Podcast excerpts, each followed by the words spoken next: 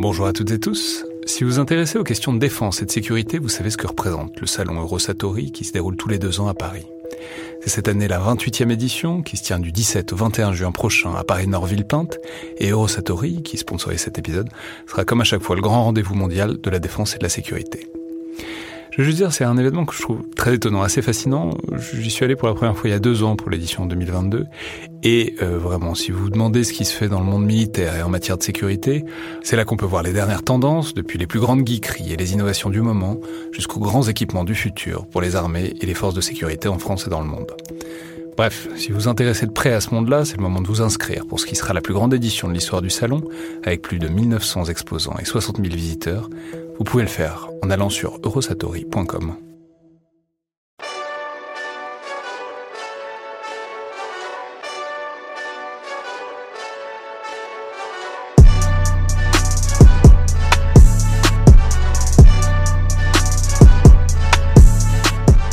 Bonjour à toutes et tous et bienvenue dans le Collimateur, le podcast de l'Institut de recherche stratégique de l'école militaire, l'IRSEM, consacré aux questions de défense et aux conflits armés. Je suis Alexandre Jubelin et aujourd'hui pour parler de l'armée française en Afrique et notamment de certaines perceptions et des représentations qu'on peut trouver dans les armées du territoire et des populations africaines et des conséquences que ça peut avoir, j'ai le plaisir de recevoir Rémi Carayol, journaliste spécialiste du continent africain et notamment du Sahel. Donc bonjour, bienvenue dans le Collimateur. Bonjour. Alors vous êtes journaliste indépendant, mais vous écrivez pour des médias français comme Le Monde diplomatique et Mediapart, mais aussi pour un média en ligne qui est Afrique XXI, dont vous êtes d'ailleurs l'une des chevilles ouvrières, qui se spécialise en enquêtes et en articles de fond sur l'Afrique, et dans lequel vous avez publié une suite très détaillée d'articles intitulés « Aux origines coloniales de l'opération Barkhane en janvier et février », où vous êtes attaché à traquer un peu le passé et le passif colonial de l'armée française, et ce qu'on avait pu voir en transpirer au sein de l'opération Barkhane. Alors c'est là qu'il faut que je dise quand même quelques mots, parce que c'est une série d'articles que j'ai trouvé de grande qualité, extrêmement intéressante, à condition qu'on ne la prenne pas pour ce qu'elle n'est pas, ce qui a pu parfois être le cas, et expliquer, je crois, certaines réactions, disons, assez virulentes à ces articles dans et autour de l'institution militaire. En particulier, et vous êtes très clair là-dessus, ça n'est pas un travail de sociologie qui aurait pour ambition d'enquêter en profondeur sur la manière dont pensent les militaires en général, ou même sur l'institution militaire dans son ensemble. Ça n'est pas non plus un travail de recherche sur la doctrine militaire française dans sa globalité. Et surtout, et je vais insister là-dessus, ça n'est pas une enquête qui aurait pour propos de dire ou de démontrer que Barkhane est une opération coloniale pour conquérir des territoires ou capter des ressources. Alors je vais lire parce que c'est très explicite et c'est littéralement la première phrase de tout le dossier, donc je vais la lire pour pas qu'on vous fasse de mauvais procès. Disons-le dès le début, afin d'éviter tout malentendu, la guerre que la France mène dans la bande sahélo-saharienne depuis 9 ans n'est pas une guerre de colonisation.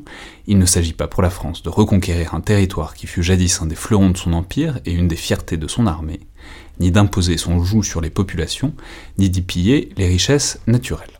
Donc ça n'est pas tout ça, et vous l'écrivez donc extrêmement clairement, même si ça n'est pas vraiment la partie qui a été retenue, et on peut le comprendre, parce que ces réserves étant émises, vous êtes quand même lancé dans une grande enquête pour saisir les échos, presque les fantômes coloniaux qu'on peut parfois apercevoir chez certains militaires et dans certaines parties de l'armée française, et qui se sont donc révélés à la lumière de Serval puis de Barkhane.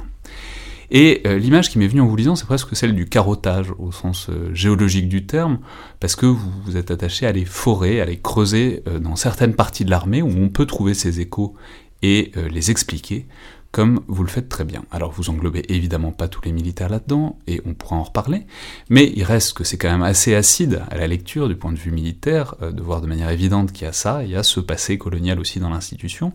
Ce qu'on sait en général, mais un peu conceptuellement, on l'évacue assez vite en disant évidemment il y a des rémanences coloniales, etc.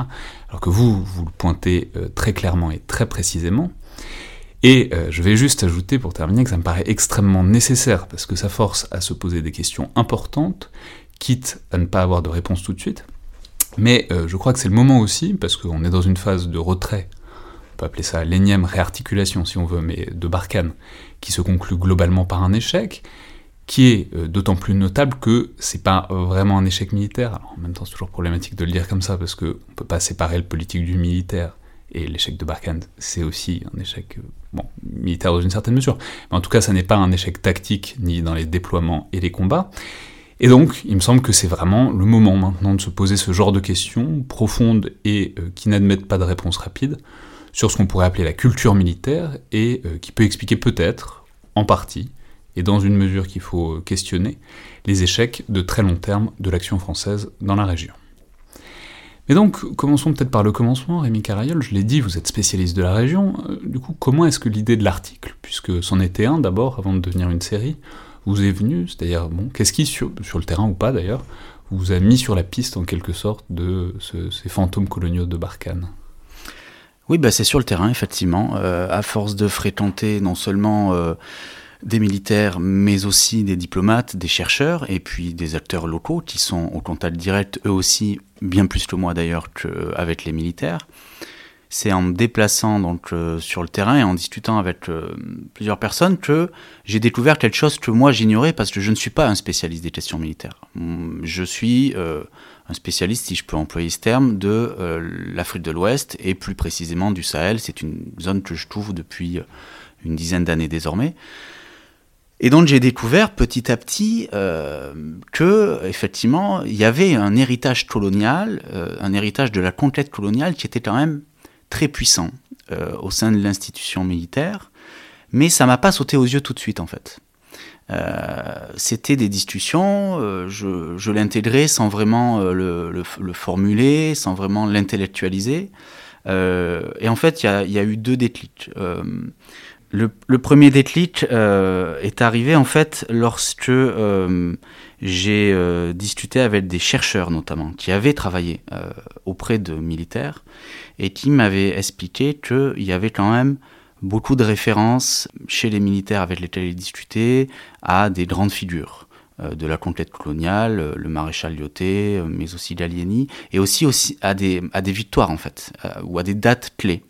Ça, c'était le premier déclic. Mais là aussi, ça ne m'a pas forcément poussé à enquêter là-dessus. Le vrai déclic, le deuxième déclic, et celui qui m'a fait prendre conscience qu'il fallait que je travaille là-dessus, c'est quand j'ai appris que, au sein du quartier général de l'état-major de la force Barkhane à N'Djamena, à une époque, la lettre de Bernard Lugan, donc un historien que la plupart des auditeurs, j'imagine, connaissent, était lue, et non seulement lue, mais en plus qu'elle servait parfois à animer certains briefings. Et là, je me suis dit, ah oui, quand même, cet héritage-là est quand même très présent et pas seulement dans l'imaginaire, en fait. Il peut avoir des conséquences, on va dire, plus opérationnelles. On reviendra sur Bernard Lugan, évidemment, et sur son influence malheureuse. On en reparlera. Mais donc, ouais, et comment est-ce que, ensuite, où est-ce que vous êtes allé chercher cette influence ? Il y a plusieurs sources en fait. Comme vous l'avez dit en introduction, moi c'est pas un travail de recherche que j'ai effectué, c'est une enquête journalistique. Donc je suis allé grappiller un peu partout. D'abord, je me suis mis à lire les livres qui avaient été écrits par tous les officiers qui revenaient du théâtre des opérations, soit au sein de la force Serval, soit au sein de la force Barkhane. Effectivement, dans un certain nombre de ces ouvrages, on voit qu'il y a des références récurrentes, voire permanentes, à certaines figures ou à certaines dates clés de la conquête coloniale.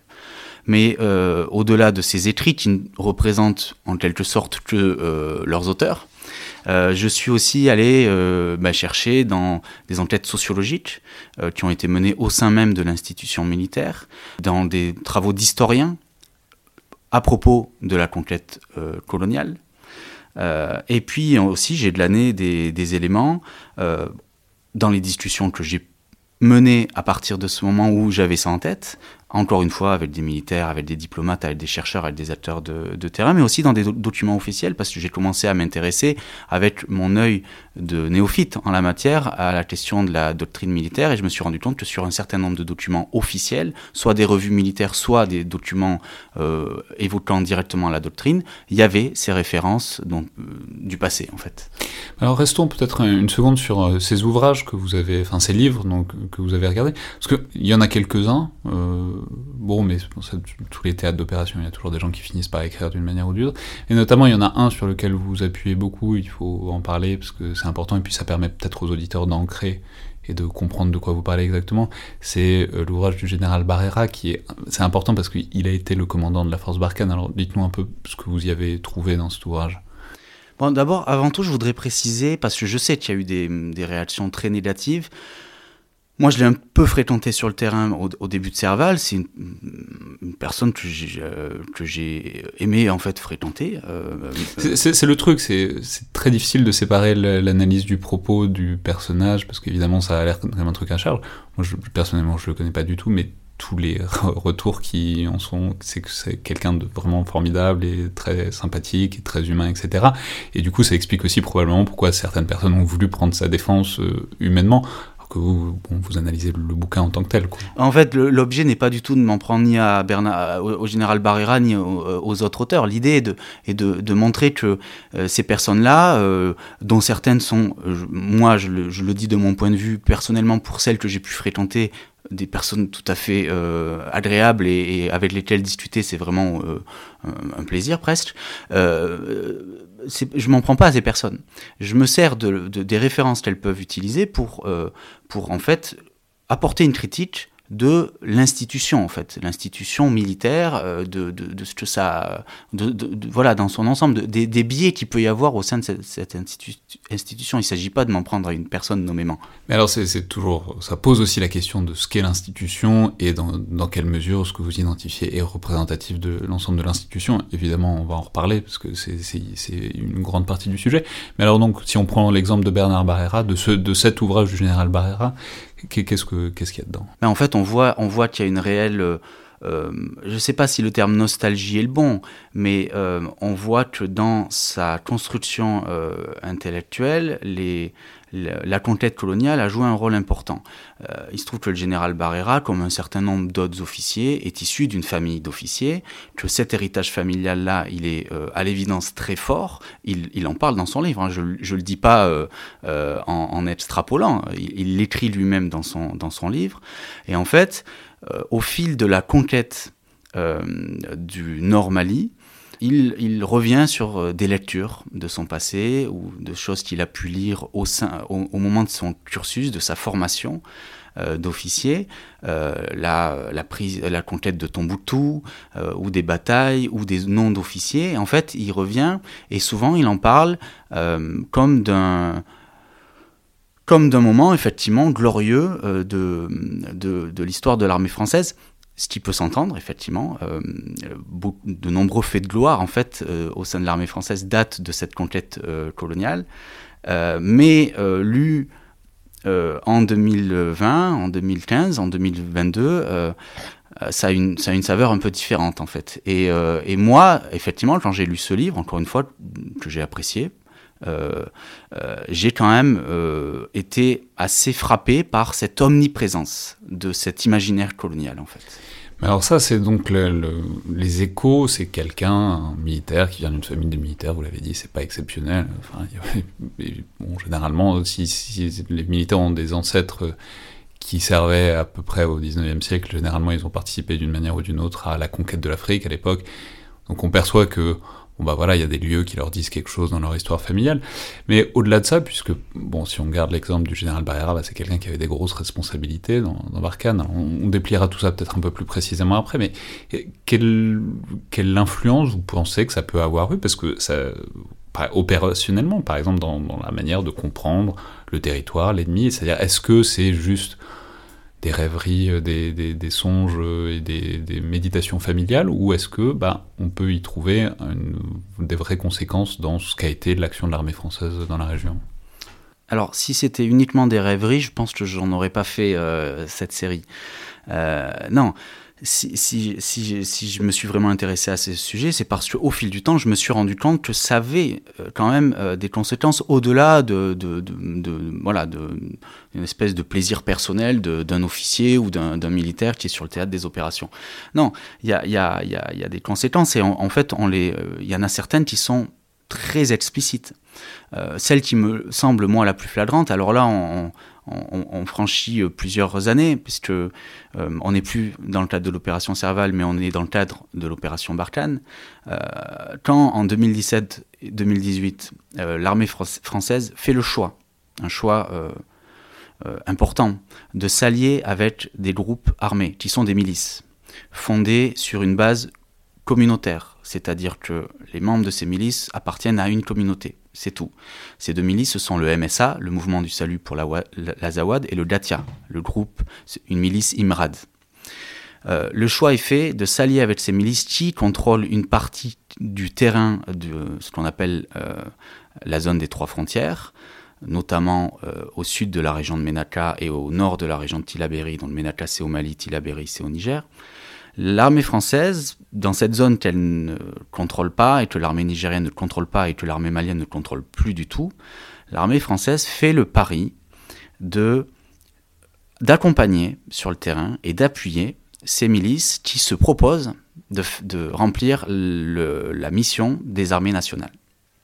Le problème, c'est que ce sont des milices qui ont un agenda politique qui leur est propre, qui n'est pas forcément le même que celui des États ou que celui de la force Barkhane, et que ces milices, surtout, sont accusées de commettre des exactions contre d'autres communautés, avec lesquelles la communauté de ces milices est en concurrence pour X raisons depuis des décennies.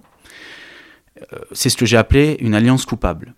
Dans un article que j'ai publié à l'époque dans Mediapart. Pourquoi ? Parce que, de fait, l'armée française s'est rendue complice de certaines de ces exactions, indirectement. Et il se trouve que cette stratégie de s'allier avec des groupes, des milices, c'est une stratégie qui a été développée, qui a été élaborée et qui a été expérimentée durant la conquête coloniale. Le maréchal Lyautey ne disait pas autre chose, c'est ce qu'il prônait. C'est-à-dire que pour s'imposer dans des zones qui sont difficiles à contrôler, il faut jouer avec les divergences, les adversités locales. Et donc, parier sur une communauté pour qu'elle nous aide, ou sur une milice pour qu'elle nous aide, pour combattre une autre communauté plus ou moins résistante. Et ça, c'est directement... c'est une adaptation moderne d'une stratégie issue de cette époque-là, et ça a été clairement dit, non pas à moi, parce que moi, aucun officier ne me l'a dit, mais plusieurs sources, notamment des chercheurs et des diplomates, qui se sont inquiétés de cette question. Plusieurs sources m'ont affirmé que des militaires leur avaient dit « c'est comme ça marchait au XIXe siècle, je ne vois pas pourquoi ça ne marcherait pas aujourd'hui ».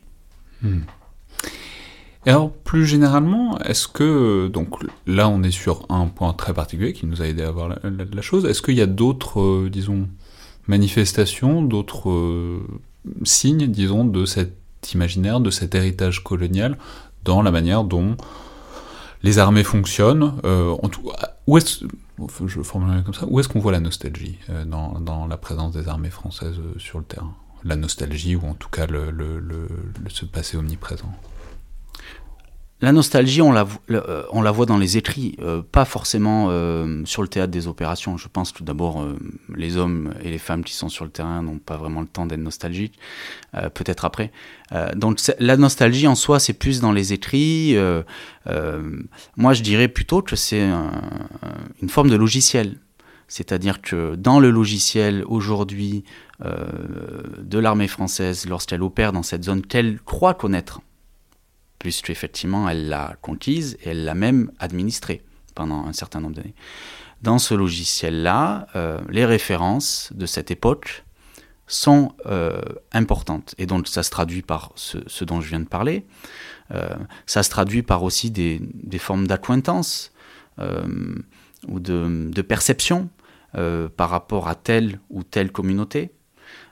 Qui peuvent jouer encore aujourd'hui, alors que les choses ont tellement évolué depuis plus d'un siècle qu'elles sont parfois fausses en fait. Et là, on en vient à la question du mythe de l'homme bleu. Donc le mythe de l'homme bleu, c'est un des 4 articles que vous avez fait paraître, c'est le fait qu'il y aurait un intérêt, un romantisme, une affinité entre certains militaires français, mais bon, ça a l'air même assez répandu, et les Touaregs. C'est l'idée que les Touaregs seraient des combattants à la fois super et redoutables, mais en tout cas plus intéressants que la moyenne des populations dans la région, et que donc, soit comme ennemis, soit comme alliés, bon, les Touaregs sont centraux, disons, dans la perception des militaires français de la région. Oui, alors ce que j'explique dans l'article, c'est que lorsque en 2013 l'opération Serval est lancée, ce romantisme-là, ce mythe, il est quand même encore très présent. Aujourd'hui, il a pris un coup, on va dire, parce que justement, d'abord, il y a eu... c'est la guerre, et donc dans la guerre, il y a des alliances qui évoluent, et que les militaires français qui prônaient peut-être un rapprochement avec les Touaregs, parfois se sont sentis trahis. Ou parfois ont compris que les intérêts des Touaregs ne s'alignaient pas totalement sur les intérêts de l'armée française ou des services de renseignement français. Donc ça a évolué au fil du temps. Cela étant dit, lorsque en 2013 l'armée française arrive au Mali, effectivement, il y a en fait, lors de la conquête coloniale, certains groupes Touaregs ont été les principaux résistants à cette avancée de l'armée française, mais ensuite, une fois qu'ils ont été conquis, ils sont devenus des alliés. Et depuis lors, les liens ont toujours été maintenus entre les militaires qui étaient dans ces zones-là jusqu'à la décolonisation, mais aussi après avec les services de renseignement. Et ces liens n'ont jamais été rompus, en fait. Donc, quand l'armée française arrive au Mali en 2013, on ne peut pas lui reprocher de se rapprocher de personnes avec qui elle a déjà des liens. Et de fait, lorsqu'elle arrive dans le nord du Mali, et notamment à Kidal, qui est l'un des fiefs des Touaregs et l'un des symboles pour les groupes indépendantistes, l'armée française fait le choix non seulement de dire à l'armée malienne « ne venez pas ici », pour tout un tas de raisons qui sont tout à fait justifiables, « ne venez pas ici », parce que, en gros, ils ont besoin des Touaregs pour traquer les djihadistes, et aussi pour aller chercher les otages qui sont détenus par les djihadistes. À l'époque, il y a des otages français. Et ce choix, alors j'explique dans mon article, ce choix, il est conjoncturel en quelque sorte. C'est-à-dire qu'il y a un intérêt à faire ce choix, un intérêt politique et stratégique. Mais il ne vient pas de nulle part. Il vient aussi parce qu'on croit connaître les Touaregs, parce qu'on pense qu'on peut leur faire confiance, ou on pense qu'on peut les contrôler, parce qu'on est à peu près persuadé de connaître leur fonctionnement. Mais c'est là que c'est intéressant, c'est que vous, en tant que spécialiste spécialisé non pas dans l'institution militaire mais dans les dynamiques locales, ce que vous soulignez, c'est que donc les militaires ont l'impression de très bien connaître ces Touaregs, en fait ils connaissent rien du tout, ou en tout cas il y a énormément de dynamiques à l'intérieur des groupes, parce que quand on a dit Touaregs, on n'a pas dit grand-chose, il y a énormément de dynamiques internes, etc., qui passent complètement sous le radar, aussi parce que les militaires n'ont pas que ça à faire de faire de l'ethnographie, enfin de l'analyse politique de groupes tribaux, mais que donc il y a l'idée qu'on saisit à peu près le truc, alors qu'en fait, il y a tout un océan de subtilités qui échappe et qui du coup a des conséquences à terme.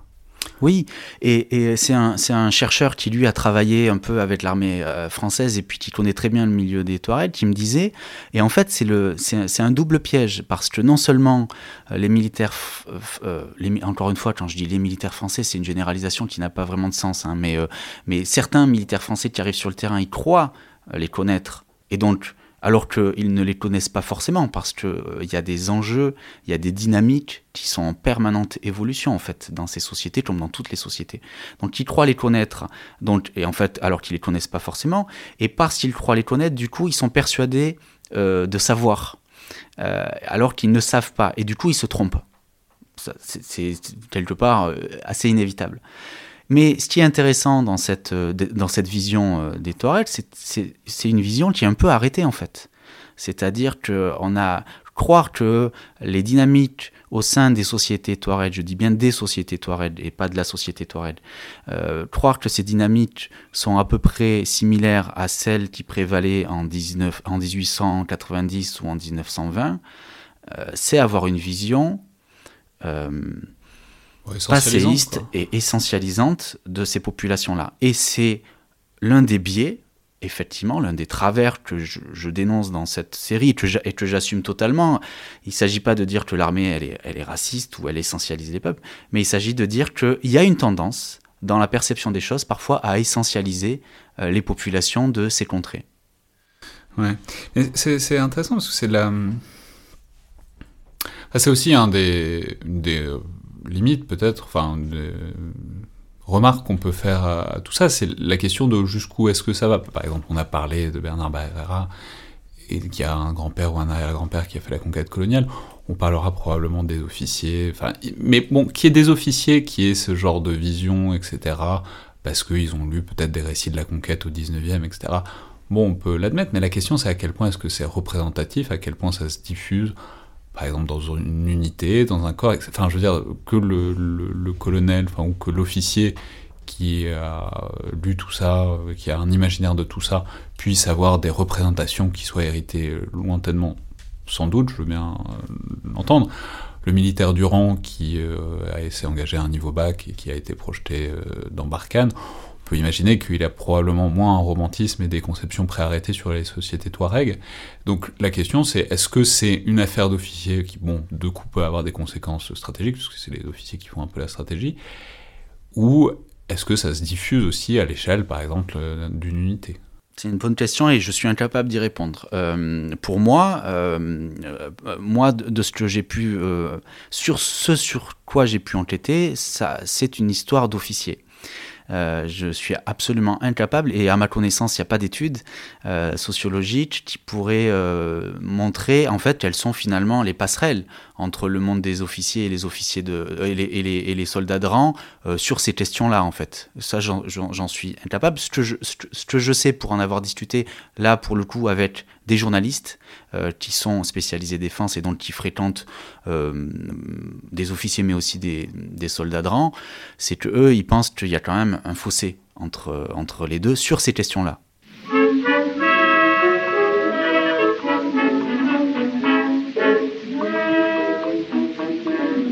Du progrès tout aussi bien que chez les Français, c'est vrai. On prétend que les Bédouins sont des bandits de grand chemin. Que quoi? Tout ça c'est de la vieille histoire. D'abord l'avancée notoire. Il n'y a pas de chemin du tout, donc pas de bandits, voyez-vous. Mais malgré ça, au Sahara, quel tatouage il y a maintenant chez les Bédouins. Des autos ont remplacé leur vieux chapeau. On ne peut plus traverser le désert en semaine, sans se languer dans une Citroën. Heureusement, les Bédouins sont intelligents. Ces pratiques, ils ont créé le sens unique. Il n'y a qu'une chose, ils disent en parlant de leur auto. J'ai une 12 ou une 40 chameaux. Ah, c'est beau. Tellement ils ne peuvent pas parler comme chez nous. Dans les gros de eaux, ainsi. Alors justement sur cette question des officiers, c'est tout à fait intéressant, parce que bon, si on admet qu'il y a des conceptions qui sont diffusées au moins à certaines parties disons de l'institution militaire, il faut s'interroger sur les ressorts de cette diffusion. Et là notamment, on a commencé à en parler, mais il faut en reparler, c'est vous consacrer tout un article à cette personnalité qui est Bernard Lugan, qui est une personnalité qui est importante, en vérité, alors dans quelle mesure il faut le voir, mais bon, déjà, est-ce que vous pourriez peut-être le présenter aux auditeurs qui auraient la chance de ne pas avoir croisé cette référence ? Alors, pour faire court, parce qu'il a une vie assez longue et il y a beaucoup de choses qui sont passées, Bernard Lugan, c'est un historien africaniste qui se prétend être un spécialiste de l'Afrique. Déjà, c'est un problème en soi. Personne ne peut se prétendre être spécialiste de l'Afrique, on peut être spécialiste d'une région de ce continent. Lui, il s'autoproclame spécialiste du Rwanda, de l'Afrique du Sud, de l'Algérie, de l'Égypte et donc maintenant du Sahel. Nord, sur Est, il sait tout faire. Il sait tout ce qui se passe sur l'Afrique et de fait... Pour lui, en Afrique, et ça, il ne cesse de le répéter, de l'écrire, à longueur d'articles et à longueur de conférences, pour lui, l'Afrique, c'est simple, tout est ethnique. C'est sa thèse, en fait. Et il la défend depuis des années et des années. Pour revenir juste sur le personnage, il a fait la coopération au Rwanda pendant une dizaine d'années. Quand il revient en France et il enseigne à l'université de Lyon, qui est connue à l'époque pour... abriter un certain nombre d'universitaires racistes ou négationniste. Là, alors, par charité, vous passez peut-être, mais parce que je vais le dire, parce qu'il l'assume tout à fait. Il y a encore des vidéos où on le voit. C'est un royaliste de l'Action française. Il fait encore des vidéos où il se vante de casser la gueule à des étudiants en mai 68. Mais du coup, la question, c'est comment est-ce qu'il entre dans cette galaxie des questions de défense, puisque effectivement, il est spécialiste. Enfin, en tout cas, c'est plutôt l'aire géographique qui l'intéresse à la base. Comment est-ce qu'on en vient à faire pénétrer, enfin perméer cette dimension-là à la dimension, à l'univers militaire? C'est une bonne question sur laquelle j'ai pas vraiment de réponse, parce que je ne sais pas à quel moment il est entré dans le monde militaire, parce qu'il faut savoir que cet homme, après avoir enseigné à l'université de Lyon, est entré dans la galaxie militaire, puisqu'il a enseigné et il a tenu des conférences dans la plupart des écoles de l'armée française, y compris dans les écoles de Saint-Cyr. Il a été prof à Saint-Cyr. Sur le continent africain. Voilà. Et il continuait jusqu'à il y a encore peu à donner des cours et à tenir des conférences. Les conférences, il les tient toujours. Donc, j'ignore le moment, la bascule en fait, où finalement il est entré dans cette galaxie des militaires. Mais pour moi, et ça c'est ma thèse, pour moi en fait, s'il a réussi à rentrer dans ce milieu-là, c'est par le biais de ce que vous évoquiez juste avant, c'est-à-dire de son univers politique.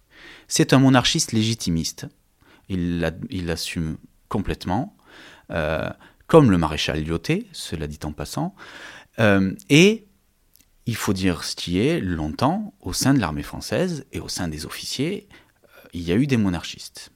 Aujourd'hui, je pense que c'est plus trop le cas, mais il appartient quand même à un univers politique qu'on pourrait qualifier d'extrême droite, et où il y a un certain nombre d'officiers qui sont proches de cet univers. Alors ça, il faudrait toujours nuancer, parce que on peut dire que c'est vrai, c'est vrai dans l'absolu. Il faudrait différencier finement, parce qu'on sait que toutes les armées ne sont pas égales face. Disons, il y a des unités, il y a des corps, il y a des armes de prédilection pour ces univers-là. Bon, c'est pas vrai partout, mais dans certains endroits, c'est vrai qu'il y a des officiers qui étaient à l'extrême droite. Il y en a encore et qui l'assument assez bien, quoi. Enfin, je veux dire, encore. Bon, on n'est pas obligé d'entrer dans les choses plus contemporaines, mais en tout cas, il est certain que dans certains endroits de l'institution militaire, il y avait cette affinité-là, et donc, selon vous, qui aurait pu présider à, disons, l'entrée de Bernard Lugan dans son rapprochement avec l'institution militaire. Disons que, en fait, il a commencé à prendre une certaine importance à partir du moment, notamment, où il a écrit sa lettre mensuelle que beaucoup de gens connaissent, l'Afrique réelle, et qui, elle, a tout de suite trouvé un public au sein de l'armée et au sein de son univers politique, d'extrême droite. Il y a, à l'époque, à la fin des années 80, il est membre d'un comité scientifique du Front National, donc il n'a jamais caché ses accointances politiques. C'est ce qui a fait qu'il était relativement honni par ses pairs universitaires. Oui, pairs, c'est généreux. Mais la question, c'est du coup pourquoi ça marche. C'est-à-dire parce que, il y en a peut-être qui l'ont fait entrer, pourquoi pas. Mais il n'y a pas que des royalistes racialisants dans l'institution militaire, Dieu merci. Donc, en quoi est-ce que les propos de Bernard Lugan, les thèses de Bernard Lugan ont trouvé... Pourquoi est-ce que ça a trouvé un terreau relativement fertile dans les cercles de l'enseignement militaire supérieur, dans une certaine mesure, encore une fois? Alors là aussi, c'est une question à laquelle je n'ai pas de réponse... on va dire tranché. Moi, pour le coup, ceux qui m'ont aidé à essayer de comprendre cette question, ce sont les journalistes défense. J'ai discuté avec des journalistes défense qui suivent les questions militaires depuis des années, voire pour certains plus d'une décennie, plus de 2 décennies même, donc qui connaissent un peu, on va dire, la psychologie d'un certain nombre de militaires, notamment d'officiers. Et ils m'ont expliqué une chose qui me semble assez simple à comprendre, c'est-à-dire que les militaires se trouvent, quand ils sont sur le terrain, confrontés à des choix. Ils doivent faire des choix, et des choix qui ne sont pas simples, mais souvent dans l'urgence. Et quand on doit faire un choix, on doit voir finalement un tableau assez clair. Et dans ce tableau assez clair, il doit y avoir une forme de vision binaire, en fait. Il y a le bien, et puis il y a le mal. Il y a l'ennemi, et il y a l'ami potentiel, ou l'ami. Et Lugan, c'est exactement ce qu'il fait. C'est-à-dire qu'il nous explique, à travers ses écrits, quelles sont les communautés avec lesquelles la France peut s'allier, quelles sont les communautés avec lesquelles elle ne peut pas s'allier. Et en fait, il peut apporter une forme de réponse à certaines questions que peuvent se poser les militaires. En sachant, mais ça, j'imagine... que ce n'est pas un spécialiste de ces questions-là, c'est un historien. C'est pas un sociologue, il n'est pas ethnologue, il n'a jamais travaillé auprès de ces populations, mais pourtant, ce qu'il dit de ces populations-là, qu'il ne connaît pas, sont prises, non pas pour argent comptant, mais sont prises au sérieux par un certain nombre de militaires. Soit dit en passant, on voit que c'est imparfait, parce que ça a aussi une dimension autoréalisatrice, c'est-à-dire si on a en tête qu'avec certaines populations ça peut marcher plus qu'avec d'autres, bah en fait il y a des chances qu'on fasse plus d'efforts, etc. Enfin, bon, il y a quelque chose de très performatif aussi à diffuser ce genre de conception, et du coup on peut avoir l'impression d'une validation a posteriori, alors qu'en fait on n'a fait que confirmer le point de départ biaisé, quoi. Oui, tout à fait. Quoique là, sur le cas particulier sur lequel moi je me suis intéressé de la bande sahélo-saharienne, des conceptions de Bernard Lugan, peu ont été prouvées par ce qui s'est passé ces dernières années. Alors, Lugan... Alors, donner des exemples, par exemple. Qu'est-ce que c'est quelle conception de Bernard Lugan aurait été reprise et confirmée ou infirmée par l'expérience des faits? Bon, alors, sur le Sahel, à mon sens, aucune. Mais c'est quoi, par exemple, si on parle en termes de population? Oui, prenons l'exemple du Mali. Pour lui, ce qui se passe au Mali se résume à une guerre entre les populations noires du sud Mali et les populations blanches, entre guillemets, du nord Mali, c'est-à-dire les Touaregs, potentiellement les Arabes.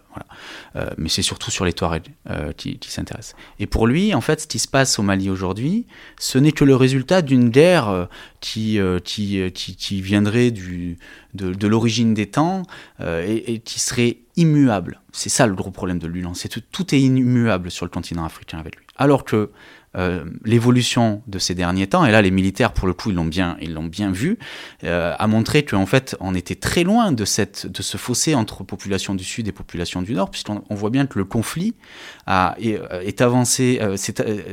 avancé vers le sud du Mali, et qu'on s'est retrouvé avec des populations qui étaient censées faire finalement le lien entre les populations dites noires du sud et les populations dites blanches du nord. Je pense aux Peuls qui sont dans le centre du Mali, et que finalement eux, ils ont un certain nombre de Peuls se sont emparés à leur tour de cette forme de combat qu'est le djihad armé. Et en fait, toute la théorie de Lugan, quelque part, qui est de dire les Noirs contre les Blancs, elle tombe à l'eau avec cette évolution-là. Et ça, l'évolution du Mali de ces 5 dernières années, elle ne peut que contredire sa version de l'histoire, en fait. Et d'une manière générale, est-ce que ce prisme par communauté, luganien, quoi, ce prisme communautariste, l'idée que, appelons ça tribaliste, que le phénomène tribal est premier en Afrique, est-ce qu'on en voit d'autres exemples, d'autres manifestations dans la manière dont l'armée française a mené les choses au sein de Serval puis de Barkhane? Non, à part les exemples dont on a déjà parlé, non, il n'y en a pas eu. C'est là où on en revient à votre introduction, c'est-à-dire que l'idée n'est pas de dire que tout ce qu'a fait Barkhane, c'était mal et c'était guidé par cette espèce de vision colonialiste des choses. Non, il n'y a pas eu des cas. Mais il n'y a pas eu tant de cas que ça, en fait. Et pour ce qui est du reste du continent africain, je suis incapable de le dire parce que je n'ai pas travaillé là-dessus. Mais... Pour le coup, avoir discuté quand même avec un certain nombre de militaires, il y a une vision qui est relativement partagée d'un continent qui n'évoluerait pas. et qui serait finalement comparable d'année, de décennie en décennie. C'est-à-dire que tout ça, c'est exactement le discours de Dakar de Nicolas Sarkozy de 2007. Enfin, c'est pas... Bon, il n'y a pas que les militaires qui pensent comme ça. Alors là, on est totalement d'accord, et je dirais même que c'est un discours qui est en train de gagner le débat public, politique aujourd'hui. Donc les militaires, pour le coup, moi j'ai toujours pensé que les militaires faisaient partie de la société, et que finalement, les biais qu'on peut retrouver dans l'armée, on peut aussi les retrouver au sein de la société. Mais si on applique la chose un peu, c'est donc... Mais c'est intéressant, parce que c'est une question vraiment compliquée, c'est comment se renseigner sur un problème sans pour autant que ça englobe et que ça empêche de voir ce qu'on a sous les yeux, quoi. C'est-à-dire comment travailler ces sujets avant d'être sur place, en quelque sorte, et parce qu'on sait, enfin j'y pense en passant, que par exemple l'armée américaine avait développé des sociologues, des ethnographes, etc., pour justement essayer d'avoir une appréciation un peu plus précise des situations en Irak et surtout en Afghanistan. Voilà, comment est-ce qu'on peut faire pour réussir à se renseigner efficacement sur des zones où on est toujours tributaire un peu de la littérature qui parfois est pas suffisante, quoi. Je pense qu'on est bien placé ici à l'IRSEM pour avoir un peu la réponse à cette question, c'est-à-dire que l'idée de travailler avec des chercheurs en sciences humaines et sociales pour aller travailler sur le terrain auprès de ces populations, c'est la base. Moi, ce que je peux dire, c'est que beaucoup de chercheurs en sciences humaines et sociales qui travaillent sur ces zones-là ont tous eu, à un moment donné ou à un autre, à travailler ou à discuter ou à collaborer même avec l'institution militaire ou avec certains services de l'institution militaire. Mais la plupart ont quand même le sentiment de ne pas être écoutés. Alors là où c'est très intéressant, c'est que pour revenir une seconde au papier sur Lugan, ce que vous indiquez aussi, c'est que pourquoi est-ce qu'il a été influent, etc. Parce qu'il y est allé. Et c'est quelque chose... Enfin, il allait à Saint-Cyr. Bon, Saint-Cyr, c'est loin de Paris, c'est tout bête, mais en fait, il faut avoir envie d'y aller. Et ce que vous indiquez, c'est qu'il y a peut-être... certains chercheurs qui étaient moins disponibles, qui se sont sentis moins disponibles, et que donc lui c'était le seul à vouloir y aller, et du coup on voit que ça a d'énormes conséquences sur le très long terme, parce que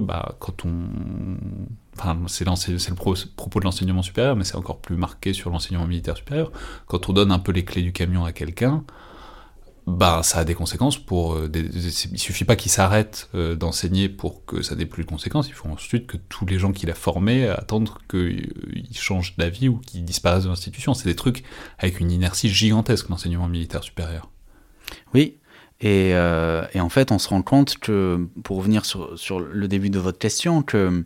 Effectivement, Lugan, quand il va enseigner à Saint-Cyr, et ça c'est des enseignants de Saint-Cyr qui me l'ont expliqué, c'est qu'à l'époque, il y va, peut-être qu'il aurait été choisi, mais il y va surtout parce que un grand nombre d'universitaires ne veulent pas y aller.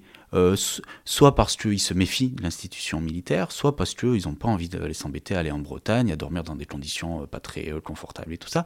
Et en fait, et c'est là où je voulais en venir, on se regarde un peu en chien de faïence, ces deux mondes que sont le monde universitaire et notamment des sciences humaines et sociales, et puis le monde militaire, et de part et d'autre. Hein. C'est-à-dire qu'il y a une grosse réticence de la part d'un certain nombre d'universitaires à collaborer avec l'institution militaire, et vice-versa parfois.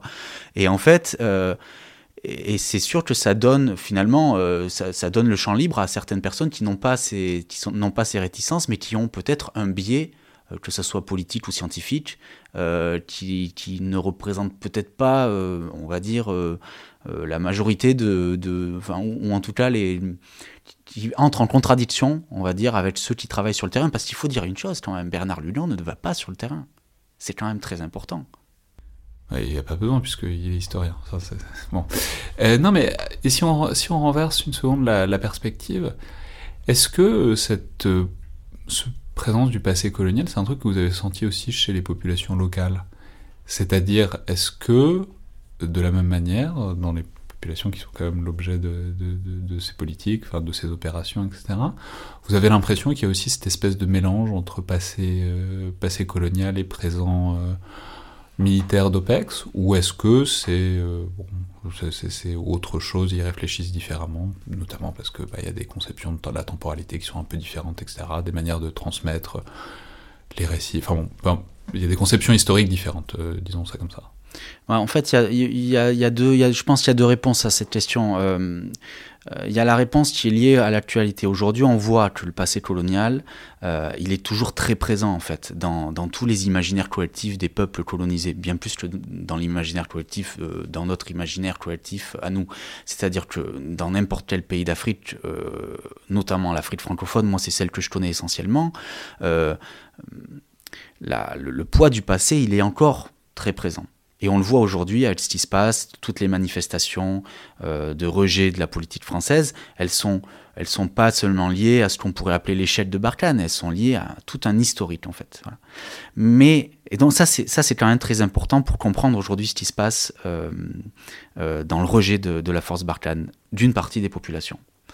Le deuxième axe de la réponse, c'est par contre, il faut dire aussi que une partie des populations n'ont finalement pas été en contact et donc ont un héritage très faible avec notamment l'institution militaire française durant la colonisation. Et par contre, effectivement, du côté des populations touaregs, elles ont été en contact direct parce que la conquête a été menée par des militaires, il y a eu des combats, mais aussi parce que l'administration de ces zones sahariennes était le fait, en général, de militaires. Donc en fait... Alors que le plus au sud, c'était des administrations civiles. Tout à fait. Donc là, pour le coup, l'héritage est plus important. Mais par contre, et ça, pour en avoir discuté avec des anciens, notamment parmi les Touaregs, donc cet héritage est encore omniprésent. Mais ce qui m'a fait, moi, ce qui m'a un peu amusé, c'est que par contre, autant le mythe de l'homme bleu dont on a parlé tout à l'heure, il est assez romantisé du côté d'une partie de l'armée française. Mais alors le mythe du militaire français, il n'est pas du tout romantisé du côté de ces anciens, de ces vieux Touaregs en fait. Ils ont des souvenirs, ils en parlent, mais il n'y a pas une espèce de romantisation de cette relation en fait. Voilà. Et ça c'est vrai que ça m'a assez amusé parce que c'est un mythe qui est pas partagé en fait. Mmh. Enfin, il y a peut-être faut dire un mot peut-être d'une référence qui est souvent maniée autour de l'institution militaire, autour des questions militaires, dans sa dimension coloniale, mais pas seulement. Enfin, il y a quelques semaines ou quelques mois encore, on parlait de son article sur le rôle social de l'officier. C'est le maréchal Lyautey, qui est l'objet du 4e article de la série. Donc est-ce que vous pourriez nous dire pourquoi c'est une référence que vous avez trouvée importante et en même temps potentiellement problématique, cette référence à Lyautey ?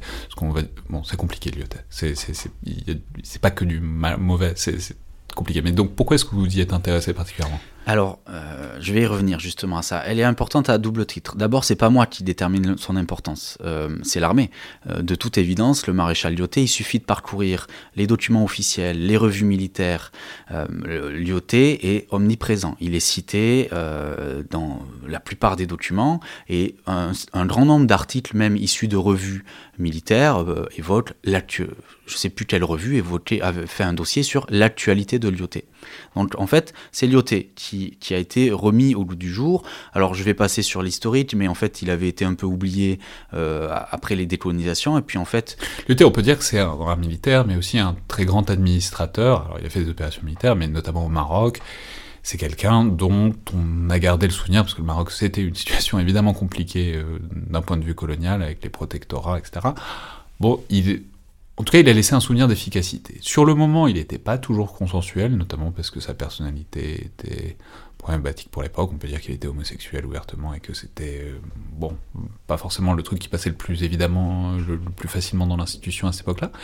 Mais il a gardé un souvenir de... Il a réussi là où bien d'autres s'étaient empêtrés dans les problèmes de la situation coloniale. Oui, d'efficacité et d'une forme d'humanisme aussi, parce qu'il est resté comme un officier, parce que sa théorie, c'était de dire qu'on ne pouvait pas tout imposer par la force, mais qu'il fallait aussi s'imposer, certes par la force, mais aussi en essayant de comprendre le fonctionnement des populations locales et donc de s'en faire des alliés. Il est resté, il a gardé cette image d'un officier un peu humaniste qui ne voulait pas uniquement s'imposer par la force. Moi, je trouve que c'est très intéressant, ça. Parce que du coup, aujourd'hui, on a moins de mal à le citer en exemple. Parce qu'il représenterait, quelque part, un colonialisme humain. Voire bienfaiteur, pour certains. Moi, ça m'intéresse parce que selon que l'on se place sur le spectre en fait de la vision du colonialisme, pour moi le colonialisme, il n'y a pas de bienfait. C'est quelque chose qui a détruit des sociétés. Et en fait, le fait d'avoir cette référence aujourd'hui,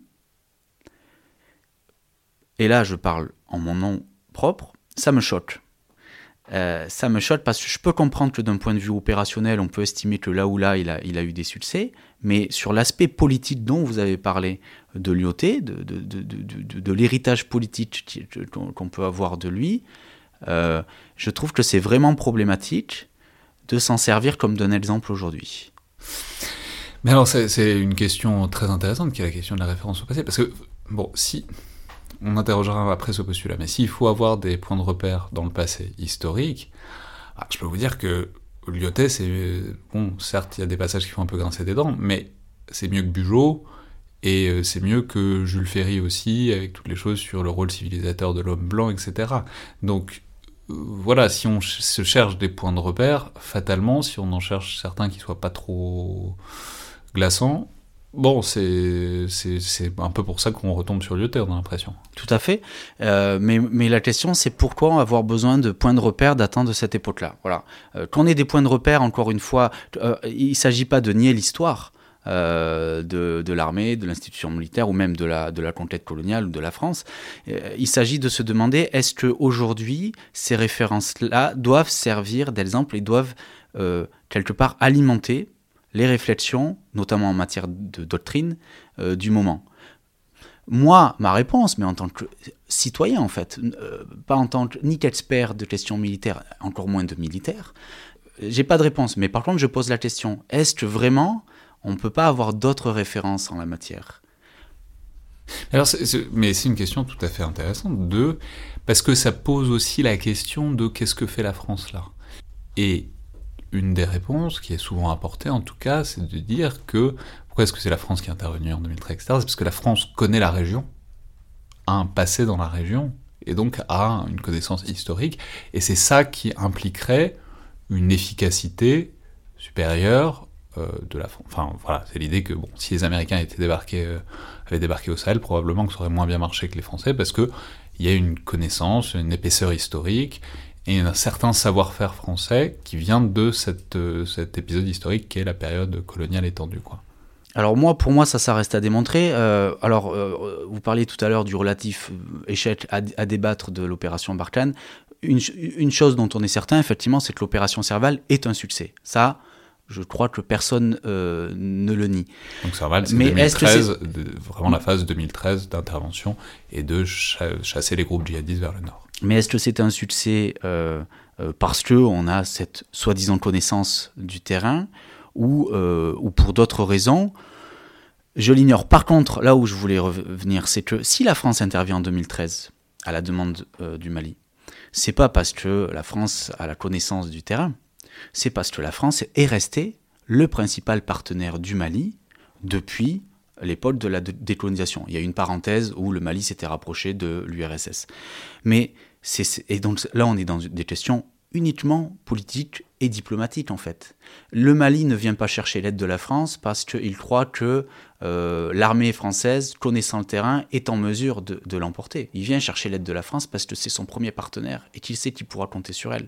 Sinon, en matière d'efficacité militaire, je ne dis pas que les États-Unis auraient mieux réussi que la France, mais d'un point de vue, on va dire un peu neutre, les États-Unis ont plus de moyens que la France. Donc cette question-là, elle n'a pas joué dans le choix de Bamako d'appeler à l'aide à la France. On est vraiment là des questions politiques et diplomatiques et historiques en fait. Mais du coup, ouais, c'est... Pour autant, est-ce qu'on peut admettre que, enfin, l'armée est obsédée par le passé? Toujours, mais pour de bonnes raisons, parce que c'est le souvenir des anciens, c'est le souvenir des gens qui sont morts pour la France, c'est le souvenir des sacrifices, enfin bon, et c'est l'idée aussi que si on fait un sacrifice similaire, ce ne sera pas en vain et qu'on s'en souviendra. Donc, bref, tout ça pour dire que l'armée est structurellement obsédée par le passé et les traditions, etc. Donc la question, c'est comment est-ce qu'on peut imaginer des points de référence dans ces zones-là qui ne soient pas problématiques pour une institution qui structurellement est vraiment extrêmement attaché à regarder en arrière et à regarder ses actions passées, quoi. Ouais, et je vais répondre à cette question par une autre question en fait. Du coup, du fait de ce passé qui n'est pas encore digéré, ni de part et d'autre, des deux côtés de la Méditerranée en fait, est-ce que finalement la France est le pays le mieux placé pour intervenir militairement aujourd'hui dans ces anciennes colonies? C'est une question qui se pose aujourd'hui, et on voit bien avec les nombreuses mobilisations dans certains de ces pays contre la force Barkhane, y compris au Burkina Faso récemment, contre le convoi de l'armée française, alors que pas grand monde ne s'y attendait en fait. Est-ce que la France est aujourd'hui la mieux placée pour agir militairement dans ces régions? C'est une question qui, à mon sens, est cruciale en fait. C'est pas par volonté de critiquer la France. On est dans le résultat en fait d'une histoire qui n'est toujours pas digérée, qui est encore très proche finalement, et qui n'a pas été qui mériterait encore que le temps passe en fait, et que aussi certaines formes de violence soient reconnues. Et tant qu'on n'est pas dans cette situation, je ne suis pas certain, moi, que l'armée française soit la mieux placée pour intervenir dans ces zones, en fait. Parce qu'on en revient encore à cette question de l'héritage colonial. Et la question, enfin, ce qu'on vous répondrait, c'est... On peut répondre à votre question par encore une autre question, qui est, mais si la France ne le fait pas, qui a la capacité et la volonté de le faire ? Bref, je laisse donc les auditeurs sur cette énième interrogation. Surtout, je les renvoie vers cette série de 4 articles librement disponibles sur Afrique XXI. Série donc intitulée « Aux origines coloniales de l'opération Barkhane ». Premier article sur les échos coloniaux, deuxième sur l'influence de Bernard Lugan, le troisième sur la vision française des Touaregs, et le quatrième sur la référence durable au maréchal Lyautey. Merci beaucoup Rémi Carayol. Merci à vous. C'était donc le Collimateur, le podcast de l'Institut de recherche stratégique de l'école militaire. Je rappelle que tous les commentaires, toutes les remarques, toutes les notes sont bienvenues aussi, que ce soit par Apple Podcast ou sur SoundCloud, et ainsi que tous les retours qui sont bienvenus par mail ou sur les réseaux sociaux de l'IRSEM. Merci à toutes et tous, et à la prochaine fois.